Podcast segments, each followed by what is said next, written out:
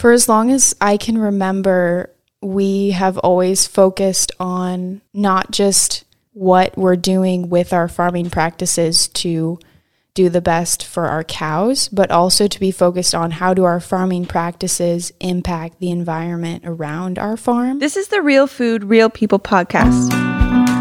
One of the main things that will cause a family farm, a multi generational family farm to die, to go away, is that transition time where it could just be too hard for the farm to pass from one generation to the next. It sounds easy, but maybe the next generation doesn't want to farm or has chosen a different lifestyle to pursue, or maybe it's just too complicated with all the legal stuff that has to happen, the finances, all that stuff is really hard to do.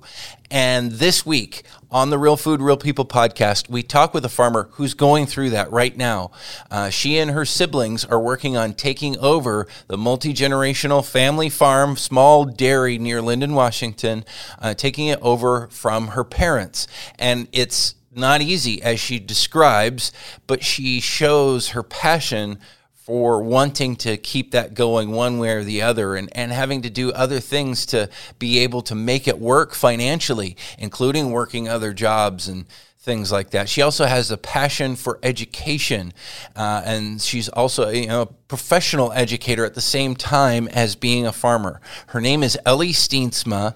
Uh, the farm is, is Steensma Dairy and Creamery, again, near Lynden, Washington, and she shares her story and her family's background and her passion for all of this with us on the podcast today want to thank our sponsors, Mana Insurance Group, for one, sponsoring the Real Food, Real People podcast this season. We appreciate their support and we appreciate their mentality. They're all about kind of taking a more holistic approach to protecting your financial future rather than just waiting for something to go wrong and then trying to fix things.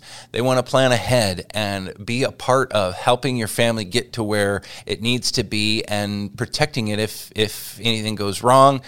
Um, the owner, the founder of Mana Insurance Group is actually a, a, classmate of mine from high school and before. Really good guy. So I'm really comfortable working with them and, and passing their uh, name along to you as a really awesome, trustworthy uh, company to work with. Also, Dairy Farmers of Washington. It is June Dairy Month.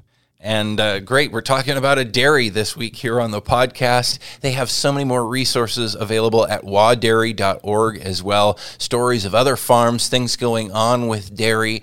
Uh, it's really cool stuff that they're doing to shine a light on what's happening with farming and dairy farming here in Washington State. Even a virtual farm tour if you want to check that out. Again, wadairy.org.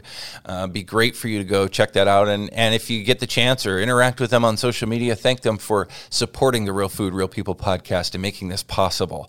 Also, Washington Red Raspberries are supporting the podcast. We thank them uh, for their support, as well as Williams, who uh, graciously, generously gave the podcast a community grant to support what we're doing here and the stories we're sharing as well. Williams, uh, powering your clean energy future. So thank you to those sponsors. Again, this is the Real Food, Real People podcast. I'm Dylan Honcoop, your host, and this is my journey all over Washington State to get to know the real people behind our food. So you're in the middle of like a huge transition time right now with your farm. Explain what's going on. Well, my parents have been farming here on this land since I want to say 1981. Okay. Um, yeah.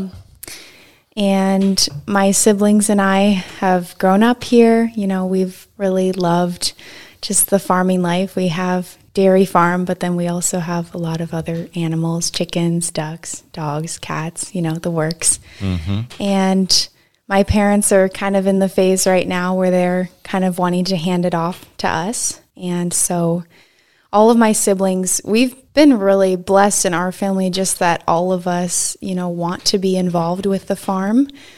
I know that for a lot of families, some of the there's a lot of, you know, difficulty with that, you know, kids not wanting to take over and then that tradition is kind of lost, but we're really, you know, proud of what we have here and we want to keep it going. And so my siblings and I are in the process of um, two of my siblings are part owners of the farm now, and um, all of us just kind of help out, and eventually, hopefully, my parents will kind of phase out and get the retirement that they have earned after you know for almost forty years of Right. working here. Well, that's the big question with farming because if you work an office job, there's usually like some kind of retirement savings account, some sort of program. That doesn't happen when you're self employed and farming. So the farm itself is your retirement account. Yeah, And depending on when it's time for you to retire, it may be worth a lot or it may not be worth much. right. Yeah, That's the scary part. And it may be worth a lot, but you want to keep it in the family and your kids don't have enough to to buy it. Like how, how do you work that out? This is the thing that kills so many family farms from continuing to the next generation, right? Yeah, it is a challenge. And, you know, there have been tough times, you know, where we weren't sure what we were going to do next. But um, with the process, there's a lot of decisions that have to be made with, you know, what do we as the next generation want to do that's going to look different from what was done in the past. And there's a little bit of a tug of war with that because older generations. And we saw this you know with when my parents took the farm from my grandparents there was a little bit of tug of war of you know who um, you know knew things that wanted people wanted to try. And the older generation is hesitant about certain things. Um, there's a little bit of you know give that has to go one side or the other. Right. but for the most part, we're looking to make some changes in terms of, you know, looking into different um, new strategies we can try. Um, there's still a lot of details that have to be worked into that For sure. that um, we're not really sure on yet. Or Well, I've seen that creamery has been added to the name, and it, that wasn't in the name in the past. So you guys are, and I know I've seen on social media you've been playing with like cheese and different things like that. So my guess is that has something to do with it. Yeah. So my sister and I were actually just talking about this before the interview because she's a little hesitant to be, you know, fully out there on everything. And um, I kind of feel the same way. I guess for our family, we've just always really enjoyed making our own dairy products on the side with selling to Darigold. And we really love the partnership that we have with Darigold. And, you know, there's always at least four different Darigold products in our household at a time Yeah. but moving ahead, you know, there's some, y- we've always just had a passion for trying new things. Personally, I actually worked on a farm doing an internship making cheese in Minnesota. Oh no way! And yeah, um, and my sister has always just loved experimenting with yogurt and butter. And so that's always just been kind of a passion that we've had on the side. And so with the creamery aspect, we're kind of just exploring some different ideas and Yeah. thinking about some fun new products that we could try, even if it's just, you know, like a really small thing that we Yeah. look ahead to in the future. Well, that's the way to start, mm-hmm. right? And just kind of see what works. Yeah. Yeah. So, what have you been experimenting with? I've seen on social media like a couple different kinds of cheese you've been playing with. Talk about how that's gone and what you've been experimenting with. Well, I'm the cheese maker, and my sister's more of kind of the yogurt maker. The yogurt that we're working on is actually more of like kind of a cheese. It's originated from Iceland and it's called skyr. I've never heard of that. Yeah, it's it's very rare. Um, you know, there's only I think one other company in the United States that makes it, and they're in New York. Um, and so we've been working on that, just kind of you know for home enjoyment and sharing with family and friends. And then for me, I've made a couple different types of cheese, including ricotta, mm. mozzarella, queso blanco, mm. and um, one other one that I can't remember the name of right now, but all mm-hmm. just fresh cheese, you know, that Yeah. we can just Right. enjoy fresh from our farm milk. You know, that's mm-hmm. just something we've always loved doing ever since we've been young. You know, my dad was teaching us how to make yogurt when we were little toddlers walking around. He always made yogurt when we were younger. That's just something we've always loved. So, Yeah, not, but not everybody does that. Yeah. So you're fortunate to kind of even Yeah. Mm-hmm. have that in your background, and your family is like cool with, hey, you know, let's at least try some of this stuff. Yeah. But like taking it to the next level, that's probably the question mark. You know, like how would you sell something like that? Where do you go with it? What do you do? You know, talk about some of those unknowns, not to pin you down to because I know you have lots of decisions to make, but describe some of the challenges of figuring that out. We we usually on the podcast we hear from people who are kind of on the other side of mm-hmm. that, who have figured it out and nope, this is what worked and yeah, it was a lot of work. You're still in the middle of it, and I think that's really interesting to hear because you're living it. It's not easy to you can't just snap your fingers and be like, "Oh yeah, we make cheese and sell it."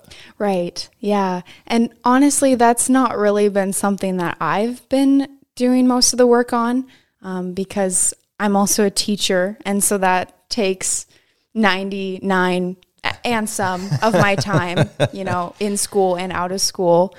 Um, especially with being an ag teacher. There's a lot of extra work that comes with that.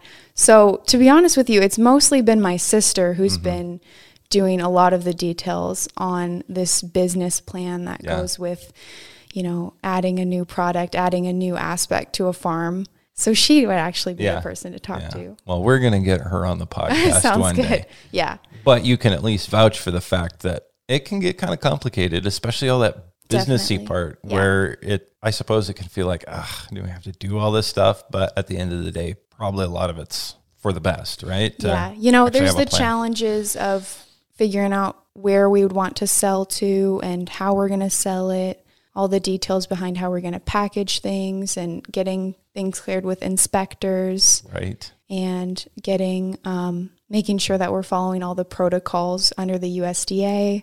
So there's been a lot of that, you know, that I've heard from from my sister, but yeah. I really can't vouch for much, yeah. um, just because I haven't been able to help as much. But now that summer's here, now that I'm done with school for the semester, um, I'll be helping out a lot more, and we'll be you know, just trying some new things this summer, making new products and just exploring a little bit.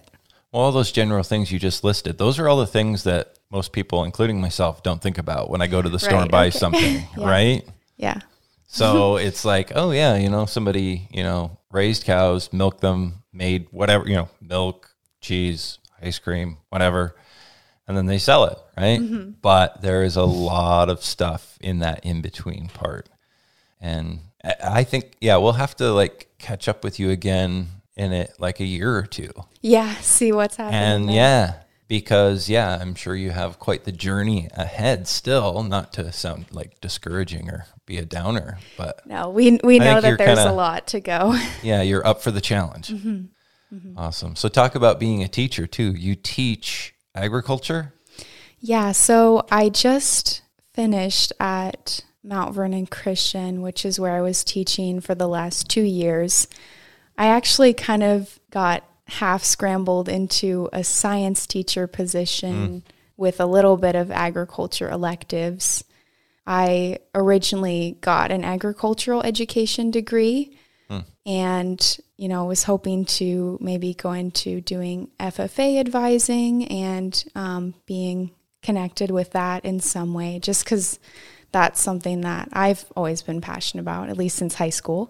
Yeah. And then this job opened up, and I kind of got scrambled into this position. And, you know, I wanted to move back closer to home, and this position opened up. And so yeah. I was pretty excited about it. I have background in science too, fortunately. That's the other side of the story from the dairy farming is mm-hmm. um, science background. Right. And so I went to work in this position and was actually able to help develop an FF, a new FFA program at this school. Mm. But then a position opened at Lynden Christian, which is my alma mater where I mm-hmm. graduated mm-hmm. from. So I will be moving to there in the fall to be a new FFA and ag advisor there um, coming up here in September. So, well, congratulations for one. You. That's really cool. What does a, a teacher at the high school level teach for, or I, I should say, what does an ag teacher teach at the high school level? Like, what are you teaching kids about agriculture and farming?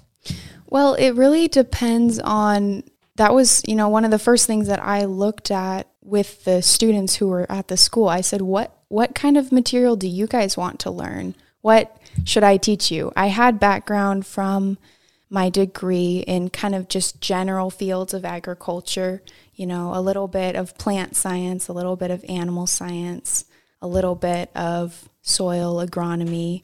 And so I asked the students, what do you want to learn? And I can find coursework for that because that's what it's all about. I want the students to be able to get something that they can take with them, especially if it's going to be something that they're going to pursue for a career. The goal is that they can have this coursework as a starting point to spark a career eventually. And that's what FFA is all about, too. Um, so, is it like learning farming skills? Is it learning probably a lot of different stuff, right?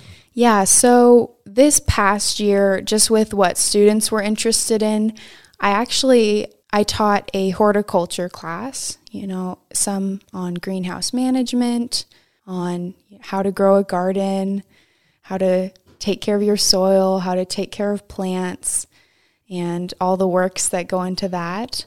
And then, just with what students were interested, I actually also ended up teaching a food science class mm.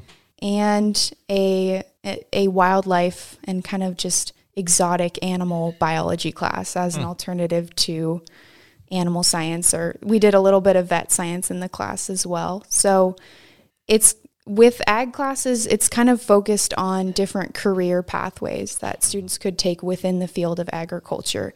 And it's it's not limited to farming. You know, there's a lot more that goes into that. All the people who come into play with, you know, our grain truck driver or our veterinarian or our nutritionist or our agronomist. There's so many people that come into that that are also connected with agriculture or even with the food science approach, the person who's in the lab doing molecular biology work and looking at mm. the composition of the food. There's just so much that goes into it and yeah. so many different pathways you can take. But it's not like a school in the middle of the city somewhere is going to have that kind of stuff. It's right in a rural community, mm-hmm. folks are much more likely to be doing that kind of stuff. Mm-hmm. So it's like vocational education. Mm-hmm. What about for students, though, that may never be going into farming? Well, I've always really been passionate about the concept of focusing on those students who don't have the agricultural background from a young age, I just loved teaching my friends who were from the city about what it was like to live on a farm. And it would just blow my mind that these friends would not know what an onion looked like. Like I mm-hmm. pull it out of the ground and they'd be like, "What is that?" You know, looks different than when you yeah when you get it at the store or yeah. corn. You know, yeah. I distinctly remember at a young age being at a grocery store with my mom and seeing these kids look at a an ear of corn with the and still in the husk and still in the husk and yeah. and they're like mom look at this this corn has like a cover to protect it on it and yeah. i i just remember looking at my mom like these kids are idiots but i just you know i didn't realize you know people don't have that kind of background like i did and i feel bad now like you know thinking those people were stupid. You were but, being judgy. But you know, I I should be thinking about instead how can I like help people learn about these yeah. important things. And so that's always been something that has driven me. That's what drove me to be an ag teacher. You know, I want to teach kids about how to grow food and why it's important to know about where your food comes from and you know just taking care of yourself too in that mindset you know of um, understanding what you're putting into your body. Yeah. Are there some students who aren't farming background, kind of, you know, come from families that maybe aren't around farming that do get into agricultural classes? Yeah, I in high school. I think that there's always a passion with agriculture teachers to try to draw those kids in, you know, to get yeah. a variety of students. And it really just depends too on I guess, how they advertise the program and try to draw students in. And that should be something that drives the different coursework too. You know, like the food science class. I most of the kids in that class were not farm kids. Mm. They just wanted to learn about food. And so yeah. we learned about how to grow food and how to cook food and um, you know what different ingredients do to your food. And I think that was a bit of an eye opener for some of those kids that don't have the farming background, you know, just to see, understand where where does baking soda come from or where does salt come from and you know just getting in on the details of those simple things that we don't think about normally I bet there are a lot of adults now who have, you know, graduated high school, maybe graduated college. Who knows? Maybe they even have their master's or doctorate in something, whatever. But I think a lot of people gain that kind of fascination and interest in food and where does it come from mm-hmm. sometimes later in life. I bet mm-hmm. there's a lot of people who would like to go back and take one of those classes Yeah, just to be like, yeah, I want to learn more and I don't want to just go to Google University for it yeah because exactly you Google who knows what you're going to get, right? yeah So ag teacher plus farming. How are you? What What if things get busy on the farm? What What are you gonna shoot? Are you gonna be able to do both? Well, I actually negotiated that with my new position that I will be part time. Hmm. So the goal is that part of my time can be spent working here on the farm, and then the other part of my time can be invested into teaching. I thought about it a lot before I accepted this new position and realized I don't want to stop teaching. You know, mm-hmm. I really love building connections with students and seeing, you know, how they grow over the course of even just a few short months. It's amazing how much I can share with them and, you know, just getting them engaged in science and agriculture. It's it's inspiring just Yeah. to see how they get so excited about the world. And so I didn't want to give that up. Um, so I'll be working part time at Lynden Christian, and then you know in the summer I have summers off, so Yeah. then I'll be able to be on the farm a little bit more during the summer. And that's when it's the busiest on the yeah, farm too. Yeah, definitely. This right now is the really busy time here in June, end of May. So what's all going on on the farm to make it busy in May and June? Well, right now there's a lot of field work that's being done, um, chopping the grass, and we let our cows out to the pasture every summer. Um, so then they're the lawnmowers instead of us. Yeah. So there's you know fences to fix. There's um, irrigation to get started on. We usually don't start irrigating until later in the summer, but you know just making sure that all the equipment is up and running. And a lot of the equipment on this farm is getting a little old, so making sure that it's all managed and under control. My dad does most of that though, so I can't Yeah. really vouch for much that goes on with that. There's a lot, I'm sure. Um, but yeah, being on a dairy farm, there's just always something to do, whether it's fixing fences or pushing up feed or milking the cows, of course. It's always busy. So do you get to do any of the field work? You ever get to spend some time on the seat of a tractor?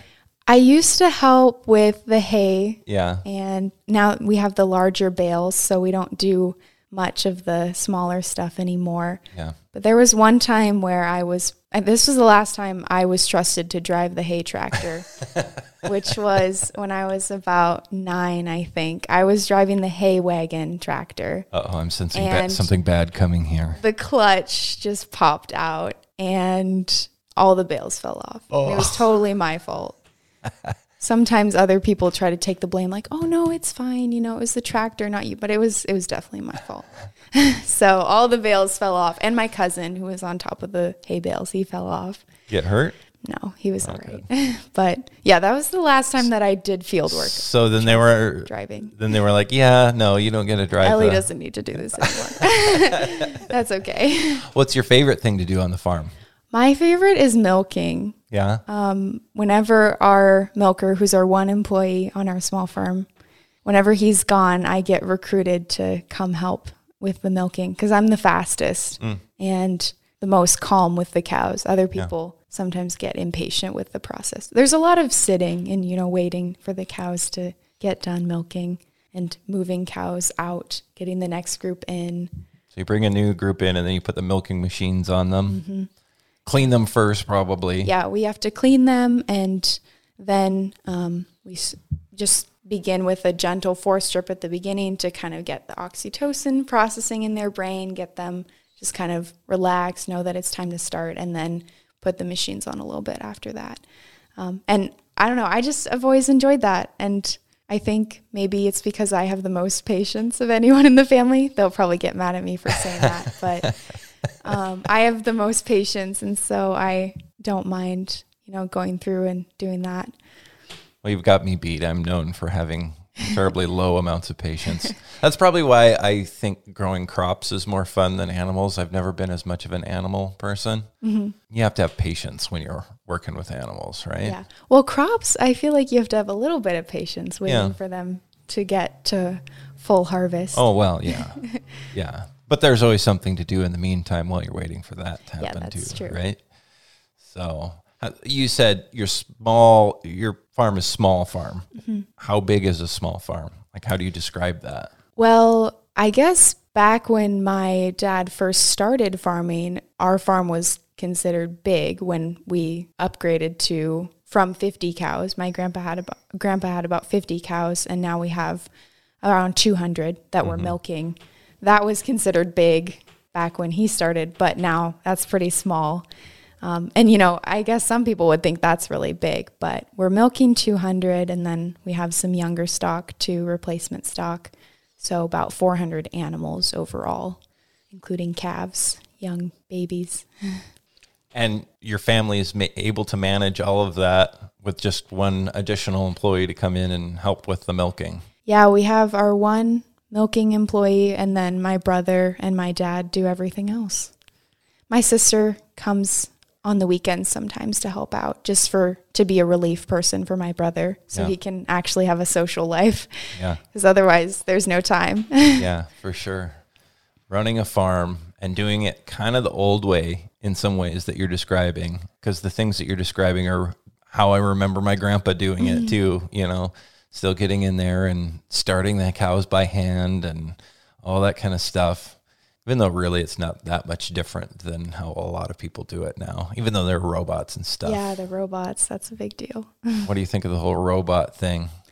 Do you want to have robots? Our family has talked about it um, for a long time, and we're kind of back and forth on it, Yeah. still kind of deciding what we want to do with that. But it's definitely in the options for Yeah. the next generation.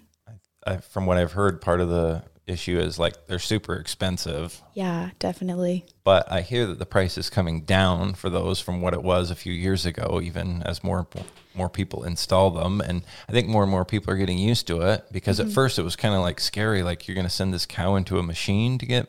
Yeah, But no. the people are finding control. out that yeah, that cows actually really like them. Yeah, the cows choose to go in there, and of course they get grain when they go in, Yeah. so they're kind of getting like a little treat when they Yeah. go to visit the robot.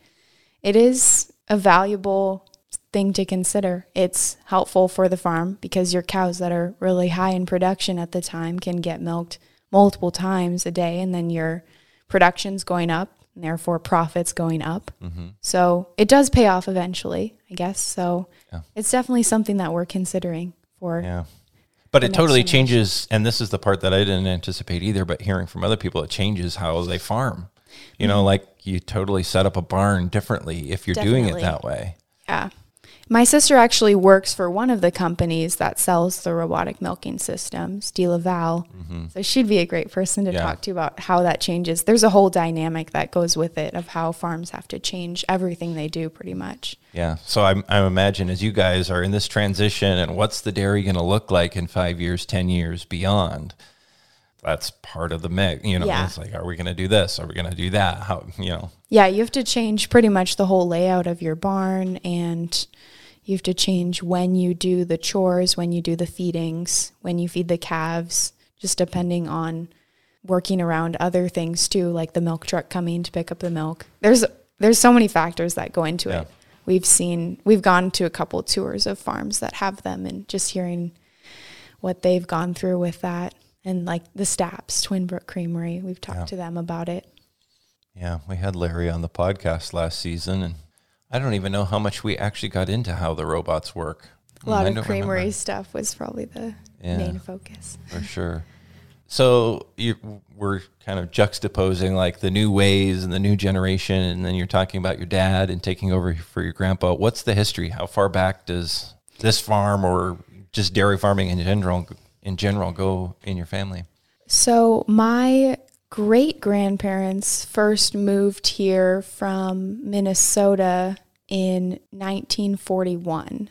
Okay. and they farmed here. They had a couple cows, and um, then my grandpa and grandma, this is on my dad's side, they had just gotten married, and they're my grandma's parents. They just moved out here. You know, they bought this farm, and I think they had some chickens as well. It used to be a huge chicken coop here on the mm-hmm. farm, so they had a lot of chickens, and my grandma and grandpa, you know, they had just gotten married and they thought, you know, we're just going to go with them. We're going to mm-hmm. go on a new adventure. And so they all moved out here. My grandparents originally had a farm on Bartlett Road and we were farming there for a couple years. And then my great grandparents decided that they wanted to retire and they said, Hey, you want to buy this farm? Their new, brand new son in law, basically. They said, You want to buy this farm? And he said, Yeah, sure, I'll buy it. And so my dad was four years old when they moved here, hmm. and he left for a few years to go to college. Wasn't sure if he wanted to farm. I think he originally went for an engineering degree, and then he decided, I don't want to sit in an office all the time or in a lab or somewhere boring inside. I want to be a farmer. And so he started working on the farm again, and then eventually um, 1981, I think it was, my parents bought the farm and moved here. Then they also bought my other grandparents' farm. So both my grandparents, both sides were dairy farmers. And so both my parents grew up in that industry and both wanted to stick with it. So they farmed here. And then we also farm um, my other grandparents' farm as well over by the Nooksack River. Crazy. 'Cause that's how my family was too. Both sets of grandparents, small dairy farms. But we didn't continue it on. My dad's a raspberry grower, not a dairy farmer. Dairy, berry, they're connected. Yeah, they are. But definitely a different lifestyle between the two as well. What about further back in your family? You know, like your great grandparents? What about before them? Do you know anything about how far that goes back in the family? From what we understand of looking all the way back to Holland, which was hmm. where my great grandparents originally moved from, they were all dairy farmers too. It was, hmm. I guess, a Steensma thing to be a dairy farmer. They have been doing it for as far back as we can see. Really? But you know, that's how everybody used to be. Everybody used to have a couple cows and a couple Yeah, chickens. And true. Have their own little tiny farms with a horse too, maybe.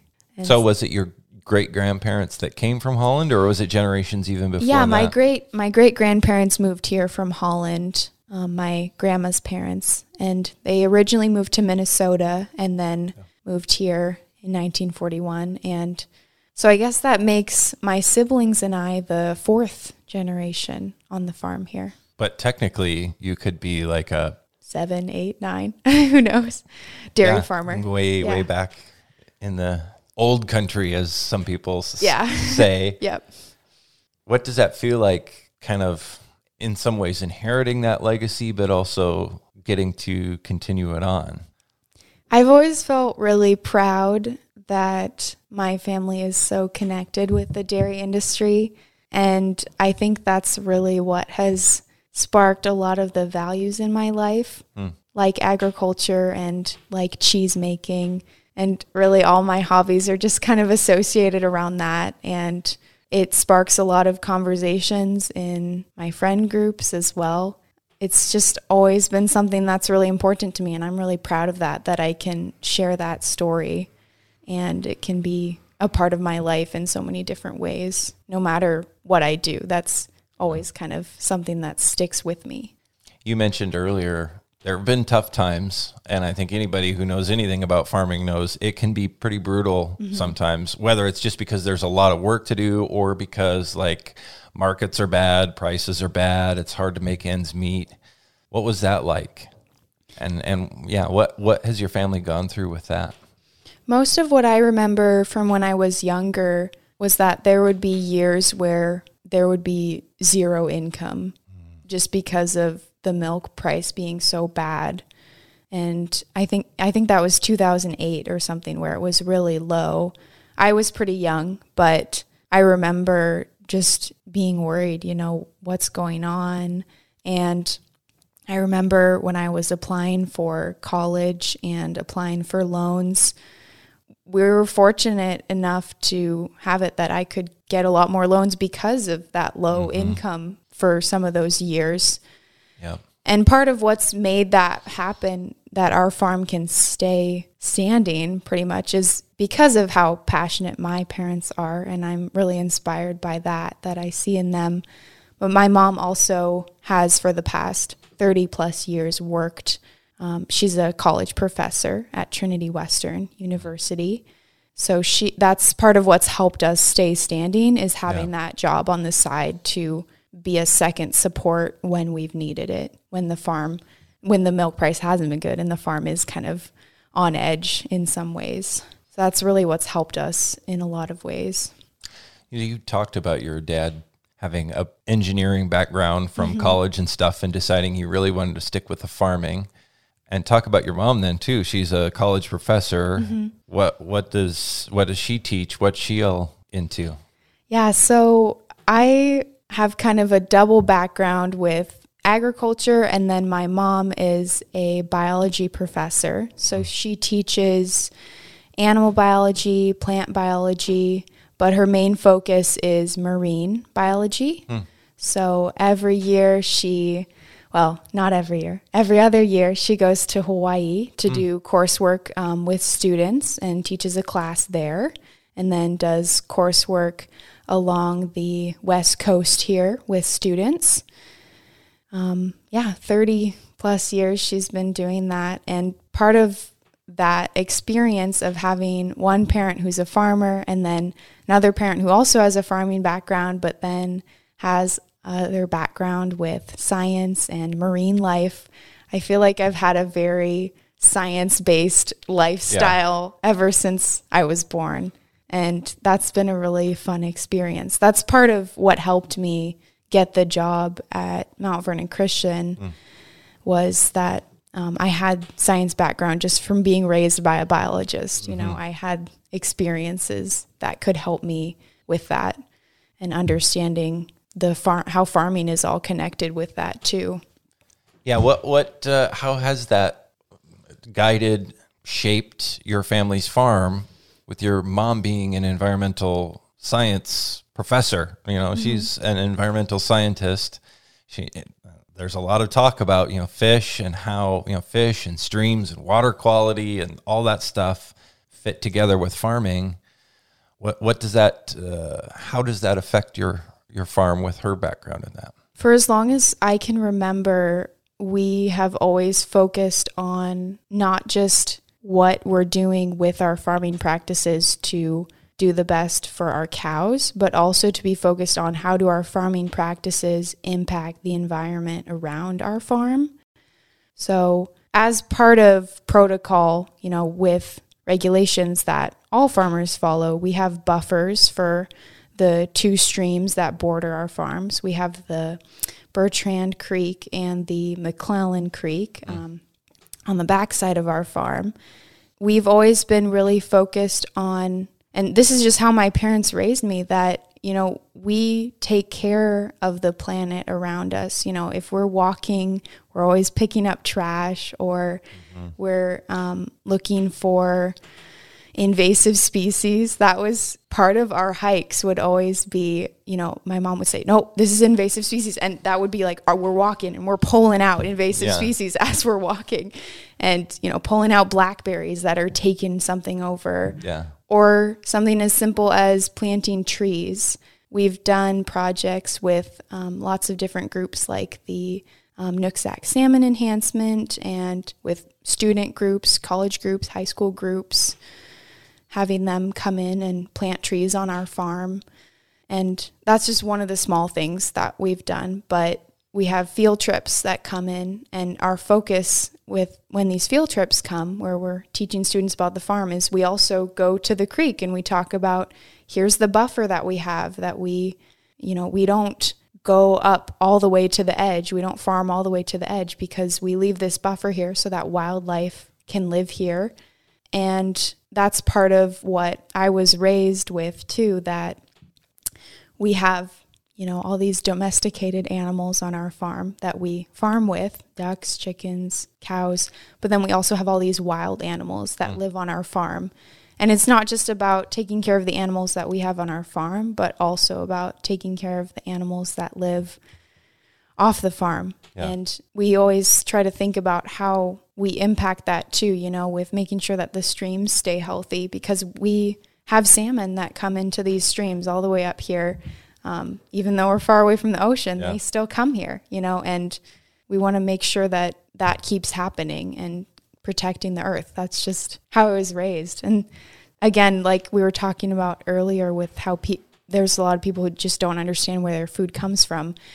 It kind of just comes as a second nature to me, just like that. It's just how I was raised and how I focus my passions and values. And part of what drives my desire to teach people about that too, because I've seen how important it is.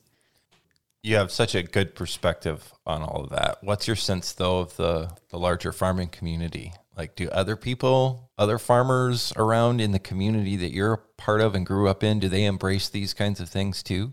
I think they do. There's a lot of education about it now. Of course, that helps a lot. But I think that in general, we've just been more aware of it because of my mom's experience Yeah. in environmental science and marine biology. I think that helps us to understand it kind of from a different angle. But in general, I think all farmers know the value in protecting the surrounding landscapes because they know that if they don't take care of it, then they're not going to get any value out of it or any profit out of it. That's just kind of a general thing that I've always understood that farmers need to understand. If we don't take care of it, it's not going to take care of us. We're not going to get anything. I've just sensed a total, like, not a total, but a definite change, even just within the course of my lifetime in the farming community to really start to embrace that kind of a perspective so much more than even, you know, 30 years ago. So I think that's really cool to see. I don't know if you sense that too, or if that's just me, but more and more people kind of getting it, mm-hmm. if that makes sense. Yeah. I think people are realizing, and even just for any general person, not just farmers, I think people realize that every action that we take has an impact on the world around us, whether it's small or large. That's even something that I've looked at with my students. How large is our carbon footprint? Yeah. We don't realize how many things we do have an impact on our environment around us. being a teacher and a farmer at the same time and especially as that's how you're going to kind of continue to do it these parallel tracks where you're part-time in one and part-time in the other. I'm sure that being a farmer affects your teaching mm-hmm. right? And i always really appreciated that when i had teachers at any education level who were also working currently in that same field. It just gave them in my sense so much more credibility and they would share lots of you know interesting things that were real and happening right you know at that time in that business whatever it might be um, and farming is one of them how what about the other way? How does being a teacher affect how you farm? That's a really good question. I don't know if I've ever really thought much about that before, but I do know that in something as simple as having a family farm meeting, I've brought in kind of some of my classroom management techniques. Everyone kind of gets to a point sometimes where we all want to share our ideas Yeah. about what's going to be next on the farm, or we all want to talk about something that's happened. And everybody, there was a point uh, recently at a meeting that we had where everybody was kind of just talking over each other. everybody's passionate and, And who I gets said, the floor okay, we need to have like a talking stick, or everybody just needs to. Or i'm going to write your name on the board Yeah, I, I kind of just went full teacher mode. But in reality, I feel like the other aspect where this teaching background becomes valuable, and I haven't been teaching very long, so I can't take a lot of credit for this. But I feel like the area where it helps me the most is where, you know, I can take what I've learned on the farm and teach people about that and bring in the different strategies where I have with organization or understanding how people think, mm-hmm. understanding how students think, or understanding kind of the process of how you have to explain things at a different level. I think mm-hmm. that's helped me with understanding how to approach different conflicts that we've had to solve on the farm or you know making sure that we have standard operating procedures for if we are going to jump into this creamery thing making sure that we have procedures that you know how, how can i teach this to somebody else so that if we do start making these artisan products Yeah. it can't be all me and it can't be all my sister. We need to have some helpers and we need to be able to explain that Yeah. to our employees that we might have or explain that to possible customers Yeah.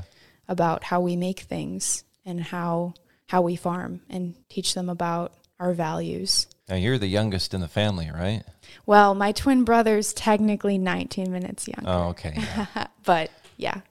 but at the same time, you and your twin brother are the youngest. Mm-hmm. How do the, how do the rest of them react when you're the one that's kind of saying, "Okay, let's get organized. Let's you know, I'm going to write your name on the board if you don't, you know, ta- wait your turn in this, you know, f- family slash farm slash Yeah. staff meeting." Yeah. I think they value my ability to organize things and especially if it's an area where I have expertise like the cheese making procedures. I think they respect that and that I will know how to explain it at the best level because of my teaching experience. I think for the most part, I'm the one that they want to shove to be like the customer support too, mm. just because I'll be someone who knows how to already talk to Yeah. customers from my experiences. I was also a dairy ambassador, so hmm. that helps. That helped me, you know, gain some of the public speaking skills and learning how to talk to people about their food and especially the dairy industry. How do you explain what a dairy ambassador is in a nutshell? Because I, I have been around that, being growing up in this farming local farming community whole life, mm-hmm. but I've had people ask me, "Oh, what's what's that all about? Is this like pageantry?" And you know, like, how do you explain it, having gone through that program and been involved with that? Traditionally, I think it was more of a pageant back in the day that it was just kind of this young woman. It, it's I think anyone from the age of 17 to 24 can apply hmm. for the position. And originally, I think it was just somebody who was kind of being a representative, um, you know, just this young woman who would go around to schools and hand out, you know, milk and cheese and ice cream to kids. But since then, it's grown a lot and it's throughout the whole country, from my understanding. And each state kind of has their own program that they do, depending if it's a dairy state or not. But with the program that is in Whatcom County, which is the one that I was an ambassador for, the position is basically just a a woman who represents the dairy industry for a year. She goes around and educates students and really just any kind of group. I think one of the groups I went to was um, the Kiwanis Club and did a presentation with them. So just going around and teaching people about dairy farming and teaching people about the nutritional value of dairy products and really just being a representative for the farmers of the county for a year. So it's kind of like an internship, and you develop a lot of, uh, you get trained in how to be a public speaker, how to give speeches, and how to interact with the public, but also just being knowledgeable about the dairy industry and gaining a lot of knowledge about that. I would say that being in that program was initially what inspired me to become a teacher hmm. because, like I said, I realized how many people there were that didn't know about agriculture. And I felt like I was kind of taking it for granted. And I wanted to, you know, share that knowledge because it's important to me. And I want people to know about how important it is to the world, too. Yeah, Did you ever have that? People being like, "Dairy ambassador, you you Yeah. did what? What was that that you did?" Yeah. So I usually just say it's it's a representative for the dairy industry who educates about the the industry. So, what do you think about the future? You want to do this for life and carry the farm on to yet the next generation? I guess that some in some ways ties back to when I was asking you about you know the opportunity, but maybe also the burden or the pressure of continuing on your family's legacy of farming. Mm-hmm. I don't know. What do you think about when you look to the future? What's your what's your dream outcome? I think there is a lot of pressure definitely associated with it. And, you know, kind of pressure in that, you know, maybe there's kind of an expectation that we have to carry on the tradition just because, like said, that we could be the seventh or eighth or ninth, who knows, Right. from the motherland. Yeah. And so there is kind of pressure with that. But at the same time, we've all just become so passionate about it that we do want to keep going with it. Especially for me, just with seeing how impactful this has been on my parents in, in a good way. Mm-hmm. There's challenges, of course, but for the most part, good. You know, just seeing how passionate they are is inspiring to me. And from their legacy, it's kind of passed on to me. And I've become really passionate about it as well. And yeah, I could see myself doing doing this for long term because I enjoy it and it's really important to me. Well, thanks for doing it, and thanks for educating you know students along the way, and you know diving in headfirst into you know even rethinking how your dairy works, and like you're you're doing all of it right now. It's got to be a lot. Yeah, it is a lot, but I like Tired? sometimes I like being busy and I there's that saying that if you love what you do, you'll never work a day in your life. yeah. And even while there have been times for me that it's been really stressful, I feel like moving now, especially into a position where I'm fully focused on teaching all coursework that I'm especially passionate about, Yeah. And then I'll be farming for the other part of my time. I don't think it will feel like work. I think I will really enjoy it and be happy. If people want to follow you and your family's journey on the farm, where can they go? You're on Facebook, right? Yeah, we're on Facebook and Instagram. What's it called? Steensma, Steensma Creamery. Creamery. Mm-hmm. All right, and it's as simple as that. People should follow, and because you have a lot ahead of you, and there could be a lot of changes, and who knows, maybe you'll come up with a whole different, you know, twist on it in the Yeah. process of going through all of this. Yeah. And we we really enjoy that aspect of the farm life too, just sharing with people on our social media about what we're doing from day to day, sharing about our wildlife experiences. A couple days ago we had an eagle up in our tree that's mm. been nesting there for at least, you know, my whole lifetime, so at least 20 years.